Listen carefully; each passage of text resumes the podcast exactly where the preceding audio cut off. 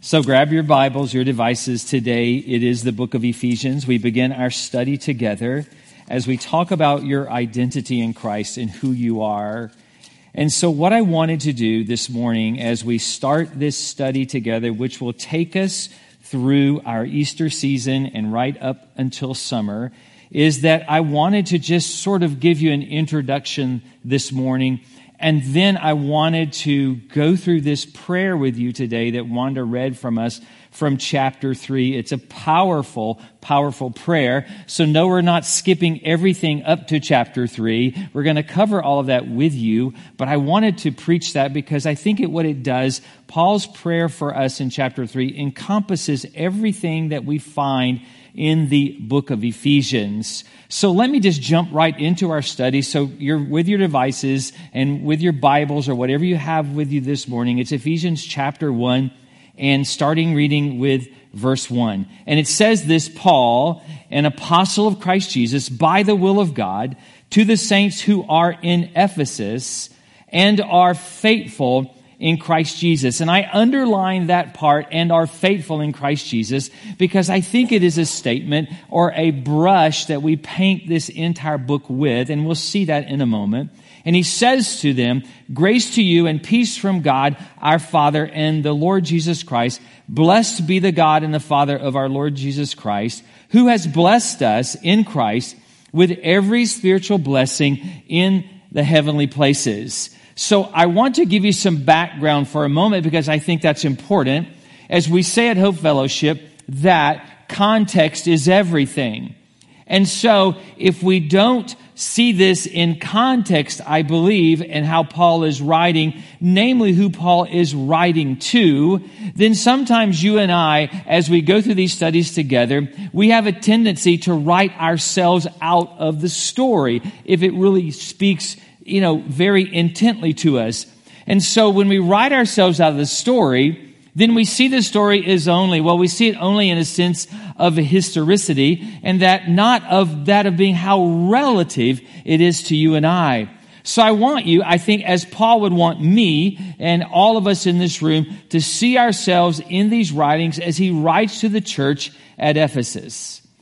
The book of Ephesians is known as the queen of the epistles because it is known as absolutely being the very benchmark of all of Paul's letters. It is perhaps the masterpiece of every letter that he wrote to any church in the New Testament. And you say, well, why, Mark, is it known as that? Because it is six power packed chapters is what it is. It's six power packed chapters that teaches us everything that we need to know about who we are in Christ and to how to live that out in a world that is many times hostile to my faith and your faith and the truth about who I am in Christ. So it's extremely power packed.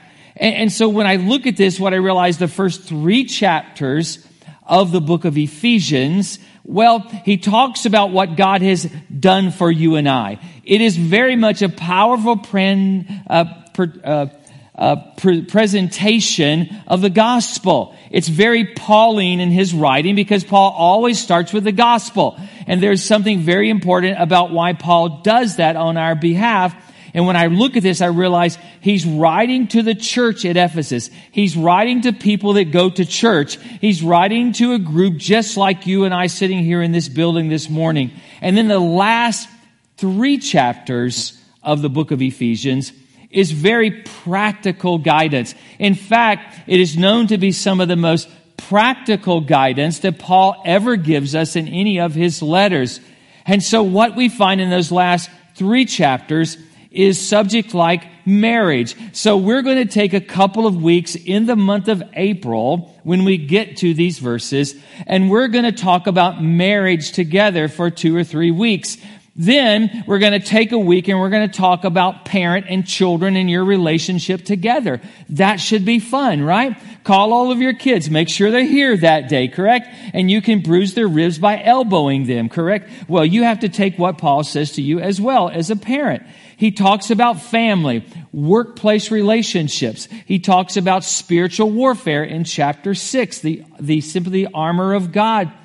And so you wonder about the book of Ephesians and what is it then? Is it a, is it a book of doctrine or is it a book of Christian living? I would say it's a guide to how to thrive and flourish in a world that can be hostile toward you as being a Christian at times. So let me give you some background as to where this church is located. It's located in a city called Ephesus. Ephesus is a very impressive and I think perhaps intimidating city as well. In fact, it is located at the very intersection of that of Europe and Asia. It's a, a trading port city. It is a city that the Romans have used to simply launch invasions all over the world, the known world at that time. It is a city where all of their fairs passed through as being a city of great trade. And, and it is a city that's very cosmopolitan and multicultural. In fact, it is known historically that in Ephesus it contained the largest library in the world at that time. The largest library known. In fact, it was home to some of the most prestigious uh, scholars of that time as well. Inside of the city of Ephesus, there were 50 temples. There were 50 temples. It sort of reminds me kind of like the South, right? That you have First Temple here, and the people at First Temple can't get along, so what do they do? They start Second Temple, right? Isn't that true? Yeah? And then those people can't get along, so they get together and they start Third Temple. Well, actually what it is, it's temples to different gods. In fact, in the city of Ephesus is, or at that time, was one of the seven wonders of the world, and it was the largest house of worship on the earth at that moment, and it was the temple of Artemis. So this is a big deal city, is what it is. It was also a place of great sexual perversion and, and, and, immorality because most of the temples, as part of their worship liturgy, offered prostitution as part of the worship. They did. So I thought about this for a moment. And I thought that, you know, we hear the phrase, whatever happens in Vegas stays in Vegas. Have you heard that before? Have you? Yeah.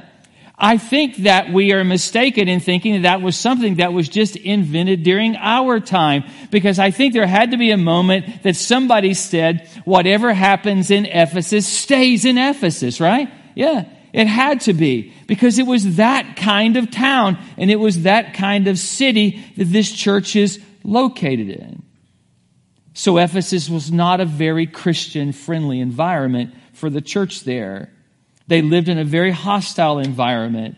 And I think in that kind of environment, it's extremely important for you and I, as it was those at Ephesus, to understand who you are in Christ, to have a great working knowledge of your identity and who you are in Christ, and to how to live that out in a culture that grows more and more intolerant in, in your faith system.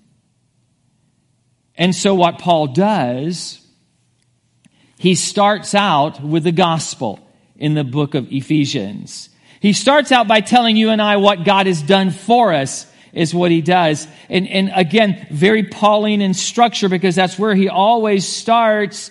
And maybe you're thinking, but Mark, we just finished the book of Galatians, right? Just before Advent, we finished the book of Galatians together. So Galatians is, is just a huge dose of the gospel. So let's get to the practical stuff, right? Let's get down to the real practical stuff. So let's go on from chapter 3 to 4, 5, and 6. And, and so let's get to the practical stuff and let's talk about marriage and then let's talk about anger. But, well, maybe not so much about anger and well, my marriage is what's making me angry, so let's don't talk about marriage either, right? Yes, so let's talk about all the other stuff about, because we've heard the gospel so many times, and, and we heard that throughout the book of Galatians, and then during Advent as well. The gospel is the gospel. We know that. And can I tell you? That's exactly what Paul saw as the problem at Ephesus. It's exactly what he saw as the problem at Ephesus. Can I give you an indicator of what was going on here? And it's from the book of Revelation, chapter 2 and verse 3. And you know on a Sunday morning, when you read from either Leviticus or Revelation, you mean business, right? Isn't that true? Yes.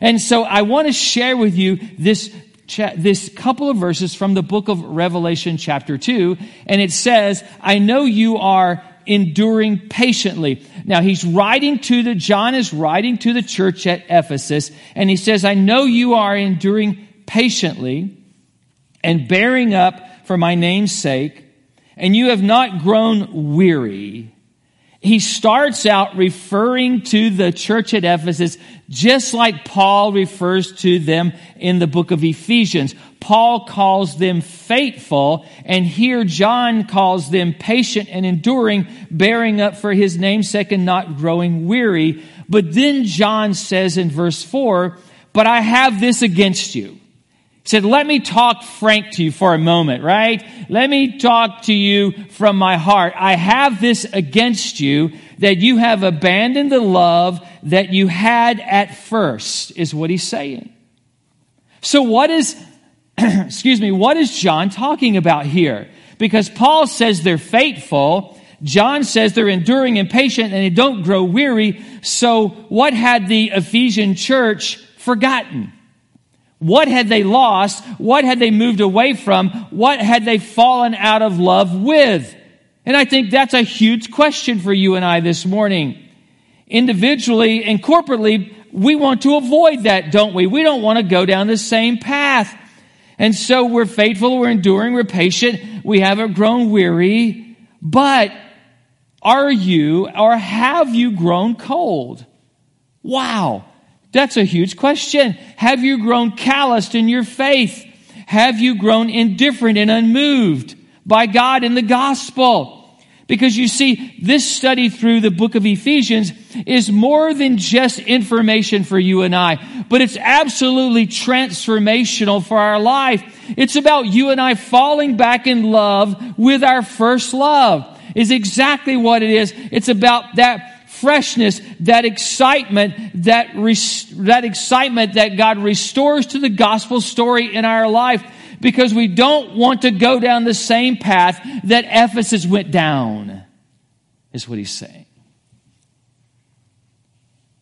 So this is about restoring us to what we loved before. It is. And what I've learned in life is if you don't work at that, if you don't work at that, you will lose that. If that's not intentional in your life, if that is not something that you're focused upon, then you will lose love for what you loved before. Yeah. I remember a long time ago, when Reba and I were dating. Okay, it's not that long ago, okay? So don't, you know, just don't go crazy with that statement. But I remember a, a time ago that when we were dating, and there was a summer that we were separated. She went home and I, I stayed at school for the summer. And there was a summer that we were separated. And so we agreed that we would call each other occasionally and talk. Now, way back there in the Stone Age, right? There was this thing called long distance. Does anybody in the room remember long distance calling? Wow, you guys are old. Did you know that, right? Yes, yes. And, and, so that, that you would place a call, right? And, and you realize that once you started talking, the clock was running, correct? Yes? And it was costing you money. So we would call each other and we were determined that we would only talk these increments of time because it costs so much, right? And so we would call and we would get to talking and we didn't want to hang up. And the frequency of our calls, I think, increased more and more because there was this great love between Reba and I. And man, that we never ran out of something to talk about. And all of a sudden, the cost somewhat became irrelevant. And what I've learned after now of being married, now 44, 3, She said three, I say four, because I would, I just want to be married 144 to you, babe. So, isn't that nice? That's points.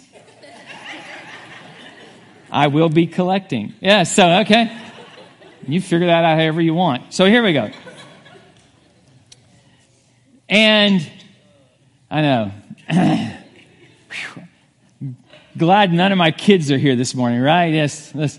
And so here, here is the thing that what I realized over these years is that if I'm not intentional and conscious about that relationship, then what you find is that you lose elements of that. I don't lose my relationship, no. But there are elements that seem to lessen in that relationship. So I think that perhaps, just perhaps, that some of you find yourselves there this morning. You do. Are you moved by the mystery of the will, of God's will? That's what Paul calls the gospel. Are you moved by the gospel? Maybe for some of you in this room, you need a gospel awakening in your life that you need to fall in love with Jesus all over again. Listen, those verses that Wanda read to us a few moments ago, verse 13, just prior to the verse that she started with, Paul says to the church at Ephesus, he says, don't lose heart over suffering. He says, don't lose heart over suffering. And what, here's the deal, that Paul is writing this letter from prison. He is. He was preaching a sermon in Jerusalem in Acts chapter 21, and he's talking about the, the Messiah, that Jesus is the Messiah, and he's preaching this sermon near the Temple Mount, and his sermon is so powerful by the presence of God that it causes a riot in the city. That's how you know when you've really preached if it causes a riot. Isn't that true? And it causes a riot, and they arrest Paul, and Paul because he is a Roman citizen, he has the right for an audience with Caesar to be tried and for him to make his case before Caesar. And so because he's a Roman citizen, he does that. So he's taken to Rome. He's placed under house arrest, put into chains, and he's waiting his opportunity to plead his case before Caesar. And he's suffering there on under house arrest because he did something good. Isn't that the worst, right? Sometimes you can deal with suffering because it's like a mess up in your life, but when it's something good, that's completely different. I think it's the worst. You see, when I looked at that and I read this prayer, what I realized that life has a way of draining us of the freshness of our relationship with Christ, doesn't it? It does. It really does. That even in the midst of faithfulness, and that's what Paul calls the people at Ephesus, that they're faithful. That even in the middle of faithfulness or patience, endurance, and doing the right thing, that's how John refers to him in the book of Revelation, that you wake up one morning and you realize that spiritually you're calloused, that spiritually you're unmoved by the gospel anymore, that it becomes, as a great friend of mine said to me this week, it becomes a crisis of faith within your life. Have you ever been there? Have you ever been at a place where you couldn't feel God? Have you ever been at a place in your life when you're disillusioned spiritually, when you've fallen out of love with what you loved before, and that was Christ and the gospel? Have you ever been there? Because I want to tell you with honesty and transparency today, I have been there. And I was there while being a pastor.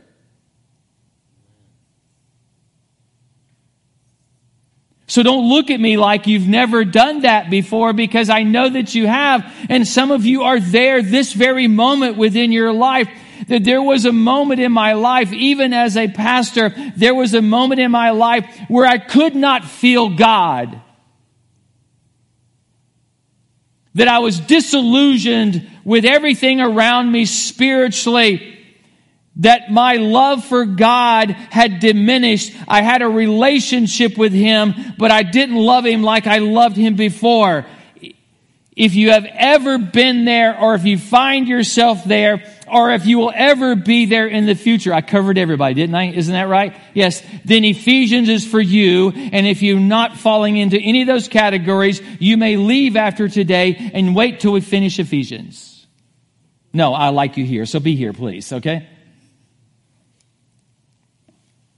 So, Mark, I'm there. What do I do? Oh, this is where these verses starting at verse 14, chapter 3 come into play. And here's what Paul says. When you're there in that place in your life, he says, you are to pray, is exactly what he says. You are to pray. Here's what he says in verse 14, Ephesians chapter 3. For this reason, remember we just talked about verse 13. When you lose heart, when you fall out of love, what life does to you that causes you to lose heart, even in your spiritual neglect. For this reason, he says, I bow my knees before the Father, from whom every family in heaven and earth is named, is what he says. And I thought about this. We all want to be close to God. We do. I have, I've, I find very few people who have some kind of spiritual center in their life who come to me and say, Hey, I really don't want to be close to God. I find very few people who say that we all want to be close to God. I think the question is this. I put it in your notes. It's on the screen. Then what is our primary strategy for feeling close to God? What is our primary strategy for feeling close to God? And, and I, I looked at my own life and I think, well, probably it's like doing stuff for God, right? That's what it is, to being faithful, just like the church Ephesus. Doing the right thing, doing the Ephesus thing is what it is. That, that's exactly, that's how my heart is moved sometimes when I do things for people, intervene in their life. I step into the middle of their mess sometimes that, that yes, it makes me feel close to God. You say, Mark, isn't that the way it works then? Some of you already read through Ephesians. You came across Ephesians chapter 2, verse 10. And it says, For we are his workmanship, created in Christ Jesus for good works. So that's what I do. That's my strategy, right? To feel close to God, I'm going to do a bunch of good things. And in that, that's the way it works for me.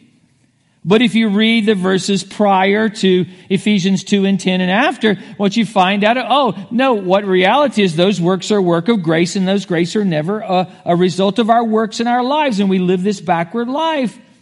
But we say if I can just serve and if I can give to God and I can sacrifice, then God embraces me. And Paul says to you and I, in that moment when you feel distant, in that moment in your life when you feel cold and indifferent, you're out of love with God, you can't feel God within your life. Here's what Paul says to do. He says that you are to pray, is what he says. But that's so difficult for us. Why? Because prayer feels so passive, doesn't it? It doesn't feel like action. It feels like it's passive. Let me do something that will make me feel closer to God. Yet here Paul models prayer for others, for ourselves, for him. Because why? Because prayer is the primary means the Lord uses to move us. I heard one, someone say this one time. They said, Our primary work is to ask God to work. And I thought about that. That's really clever, isn't it? That our primary work is to ask God to work. And so what I find as Paul starts his prayer out in verse 15, he's asking the entire Trinity, the heavenly family, to get involved, is what he's doing. To do what? To stir my heart, to stir your heart once again, so that you and I would grasp the riches of God's glory for us, of his great love for us once again, that we would fall back in love with Christ and the gospel. That we trust in His grace and His power. And Paul says, I bow my knee before Him. Why does Paul say that as just being a posture of prayer? Is that what he's talking about? Because if you look at Jewish culture, what we realize is in Jewish culture that most Jewish people, when they would pray, they would always pray standing and they would pray with their hands up like this. And this is the way they would pray. And perhaps you've seen pictures at that of the Wailing Wall and other places in Jerusalem, and that's the position that you see most people in, in as a prayer position. So Paul throws this out and he says, Hey, I bow my knee before him. Why? Because it's an, a moment of acknowledgement that only God, that only God can move my heart that only God can do those things in my heart. Only God can move my heart, and it's not the things that I do, even the right things. And that was Paul's message to the church at Ephesus. Well, Mark, I'm just going to feed my mind all this great, this good stuff, right? I'm going to read great theology books. I'm going to read all these great books, and I'm going to feed my mind with all these kinds of things. And what that that's just going to rekindle my heart and my love for God and my love for the gospel. That's going to fix what's going on in my heart right now. And Paul says, no, wait a minute. It's important that you have truth and you fill your mind with truth. But sometimes I think we overcorrect and we neglect feeding our hearts. So, how are you feeding your heart? That's a huge question. How are you feeding your heart? So, here's what Paul says next to us that you are to pray for a changed heart. Look at what he says in verse 16. That according to the riches of his glory, you may grant, that he may grant you to be strengthened with power through his spirit in your inner being, he says. So that Christ may dwell in your hearts through faith, that you, being rooted and grounded in love, may have strength to comprehend with all the saints what is the breadth and the length and the height and the depth, and to know the love of Christ that surpasses knowledge, that you may be filled with all the fullness of God. So he says these things to us. He says, strengthened with power through his spirit in your inner being. It's your heart. That Christ may dwell in your hearts through faith. That you would be filled with all the fullness of God, he says. He uses the word heart, one of the most encompassing words that you find throughout all of Scripture. Why? Because the word heart, it, it just covers so many things. It is the place in your life that determines your life direction, your behavior, your thoughts, your place of trust and loyalty and service and fear and delight. It's the seat of all of motivation within your life for behavior and everything else in the way you feel. It's the core of who you are. It's what moves us. And what Paul says to you and I today as we start this study through the book of Ephesus is this that He wants us to be moved deeply in the innermost parts of our life. That this prayer is not for you just to know the gospel. It's far more than that. But that you would feel it and it would change you and you would be moved by the glory of the gospel within your life. That Christ may dwell in your hearts is what he says. He's writing to Christians. He's already said they're faithful. He's already said that they endure. Hey, they've got one thing that a lot of us don't have and struggle with, and they're patient. Can I get an amen on that? Okay. True. They're enduring. But the word dwell doesn't mean, it doesn't mean that Christ just visits. And I think sometimes that's the way we look at it. There, there's more than that, but it implies of something or someone that takes up permanent residence.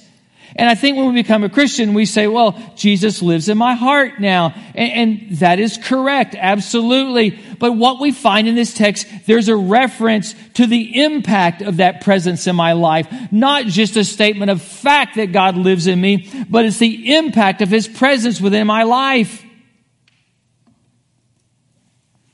That it moves me, that it fills my being, it transforms my thoughts and my actions, that my nature is different, that I'm changed, not because of what I do, but I'm changed because of what has been done for me through Christ.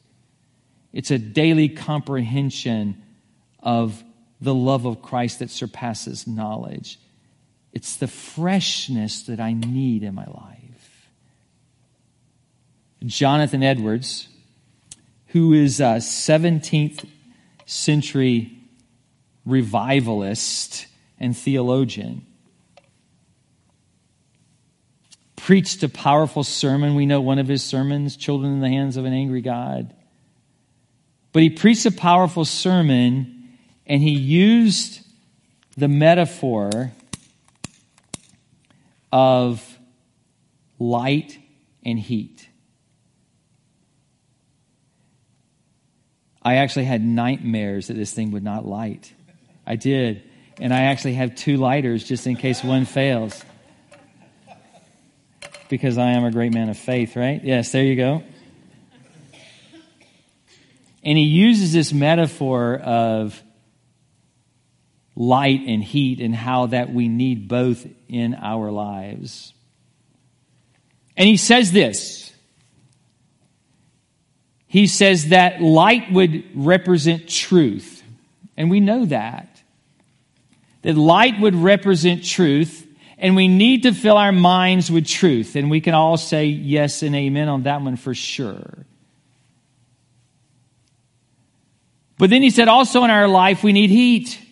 We do. We need some, we need passion and we need to be moved by things, feelings in our life. And feelings are okay, so we need passion and strong feelings in our life. And so we need both light and heat.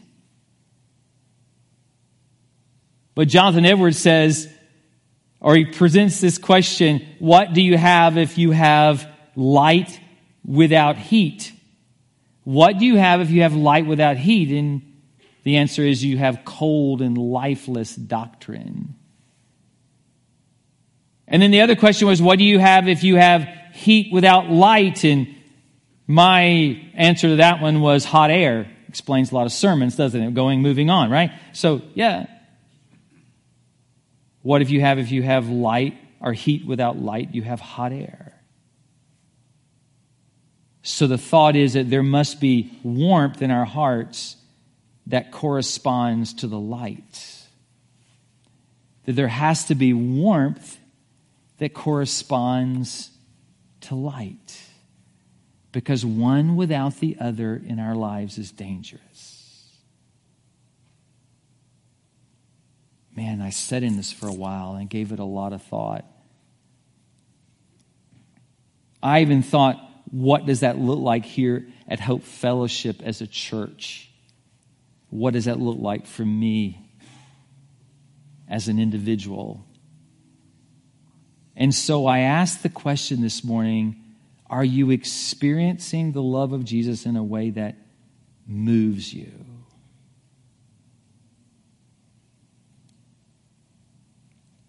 Are you just focused on the light, the truth, and you have failed to remember the heat? the passion, the feeling, the movement of the Holy Spirit within your life.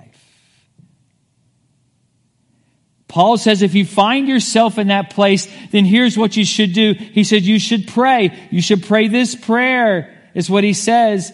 But maybe for some of you, it's not just that You've lost your love, but you replace that with something else in your heart. And what I realize is this, that our heart is like a vault. And, and our heart is like a vault. It always has treasure in it. So you're always going to treasure something within inside of you and within your, within your heart.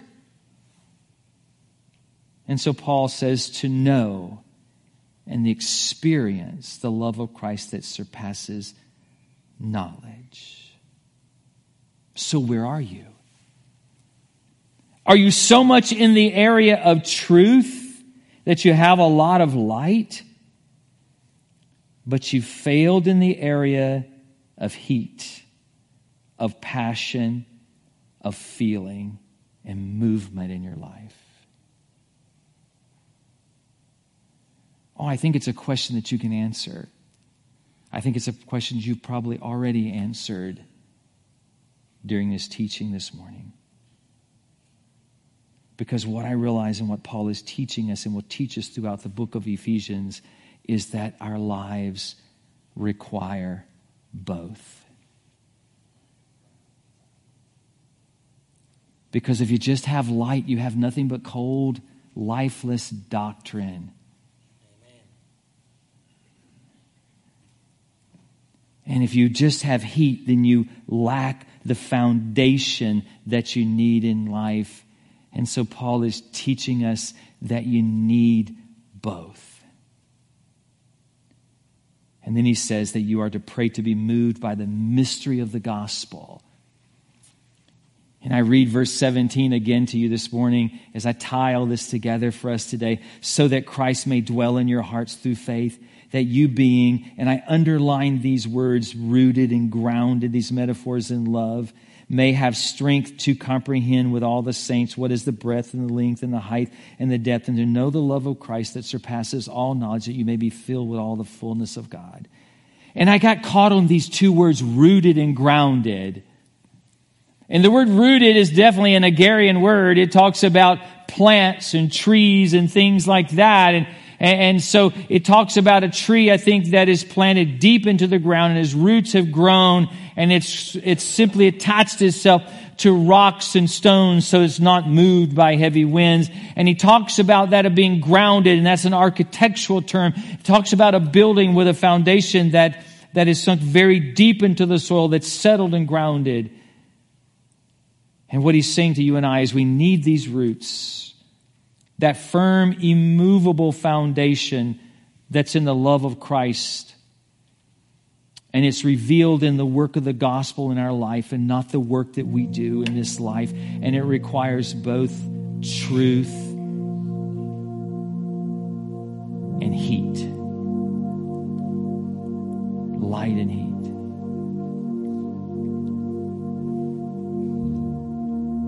So Paul says something in the verses I just read that just grabbed my heart. He says to know the love of Christ that surpasses knowledge. Because I think sometimes when we read these texts that are very prescriptive in nature, that we see them as somewhat being ethereal, that, that it's almost like, well, it's a great thought, it's philosophical, but there's no real meat here nothing that I can sink my teeth into. Paul says, wait, stop. To know the love of Christ that surpasses knowledge. Because he writes about something that I can experience. To not just speculate about the love of God in my life or to it be guesswork or not that it's just emotions or feelings at all, but it's something to know, to experience.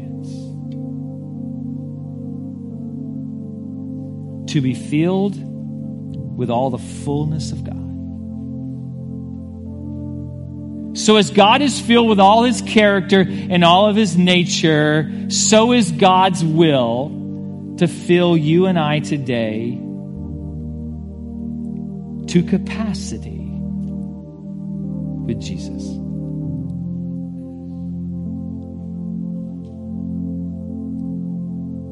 So, Tim Keller, in one of his books, gives an illustration, and I borrow it today for a moment. And modify it a bit for us this morning. So one day you go to your mailbox and you get a letter, and you notice that it's from a, a family member and you were aware that this family member was going to send you some money, that you had inherited some money. But you're thinking, ah, you know, I know this family member and it's not going to be a lot of money, so I take the letter addressed to me and I kind of put it with all of my junk mail somewhere in my house. And it probably ends up in your junk drawer in your kitchen with all the Domino's coupons that you get and everything else that you get, right? It's all stuck in there. And you forget about it. It's not on your mind.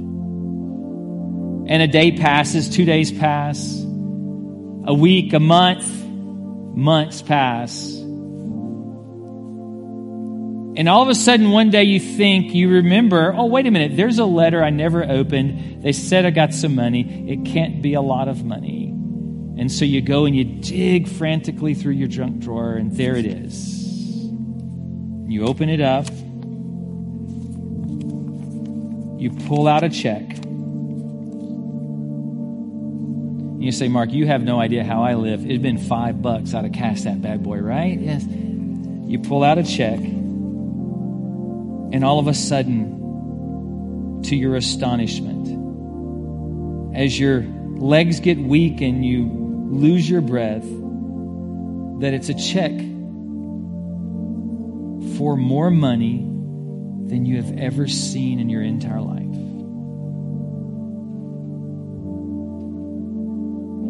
You see, for months, you've been rich, but you've been living far below what the letter says you are. You see, that's exactly what Paul is teaching us.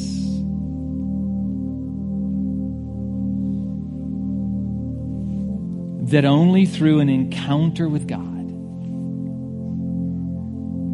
in prayer do we avoid this mistake within our lives.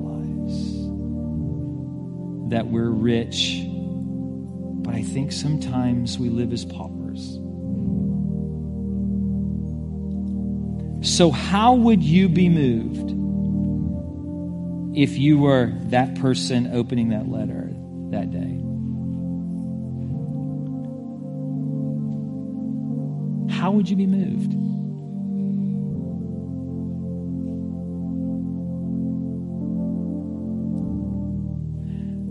For all the the Baptists in the room that have never danced, you'd break out in a dance, would you? Now, let's be honest. Come on. True? True.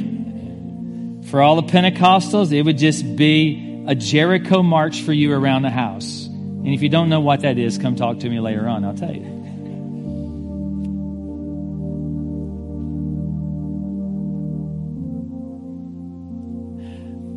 But the point is, for you and I this morning, that how many times have you heard the story of the gospel? How many of times have you read books like Galatians and now Ephesians? How many times have you heard those things, but you're not moved by them?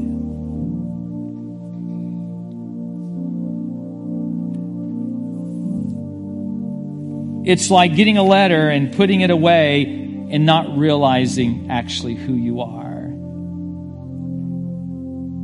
But once you sit in that, And once you get in the presence of God in light of that, you are moved greatly.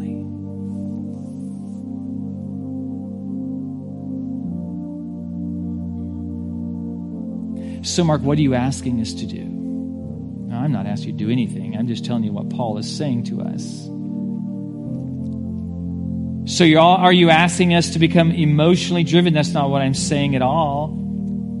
Are you asking us to be driven just by truth? That's not what I'm saying either. Here's what I'm saying to you as we study this book together that you find a place in your life for both experiences, both light and heat.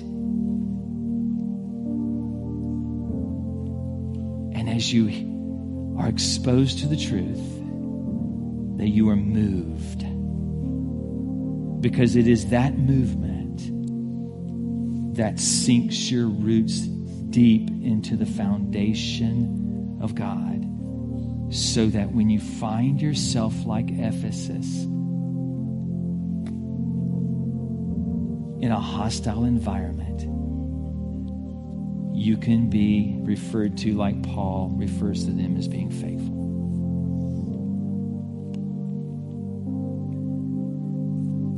And in a moment when you feel cold, in a moment when you feel lifeless and you can't feel God, what do you do? You pray. Go to the gospel, and the gospel moves you. It moves you. So, for a moment, would you bow your heads with me or close your eyes or whatever posture of prayer that you want to take this morning, whatever it is? And allow me for a moment to pray with you pray for you.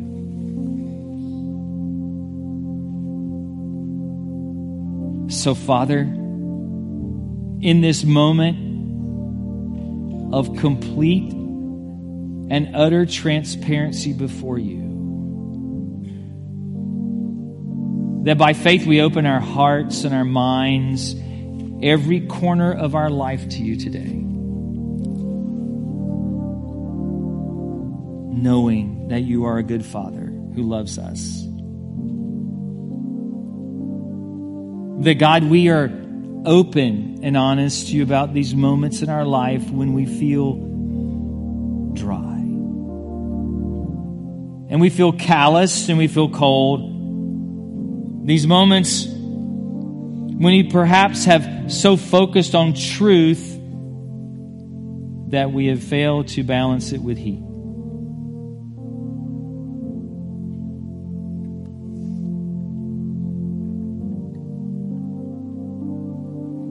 So, God, speak to us in this moment.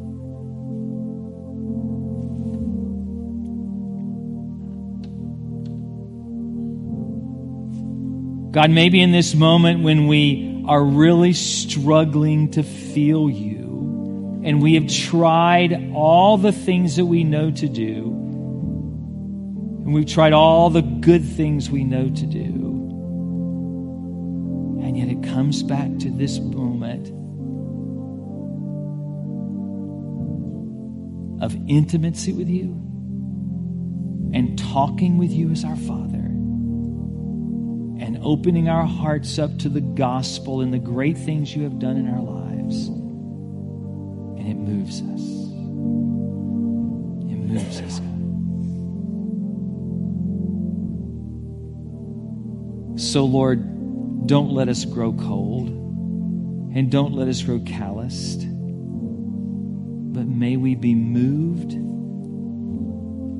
within the deepest part of our beings by your gospel.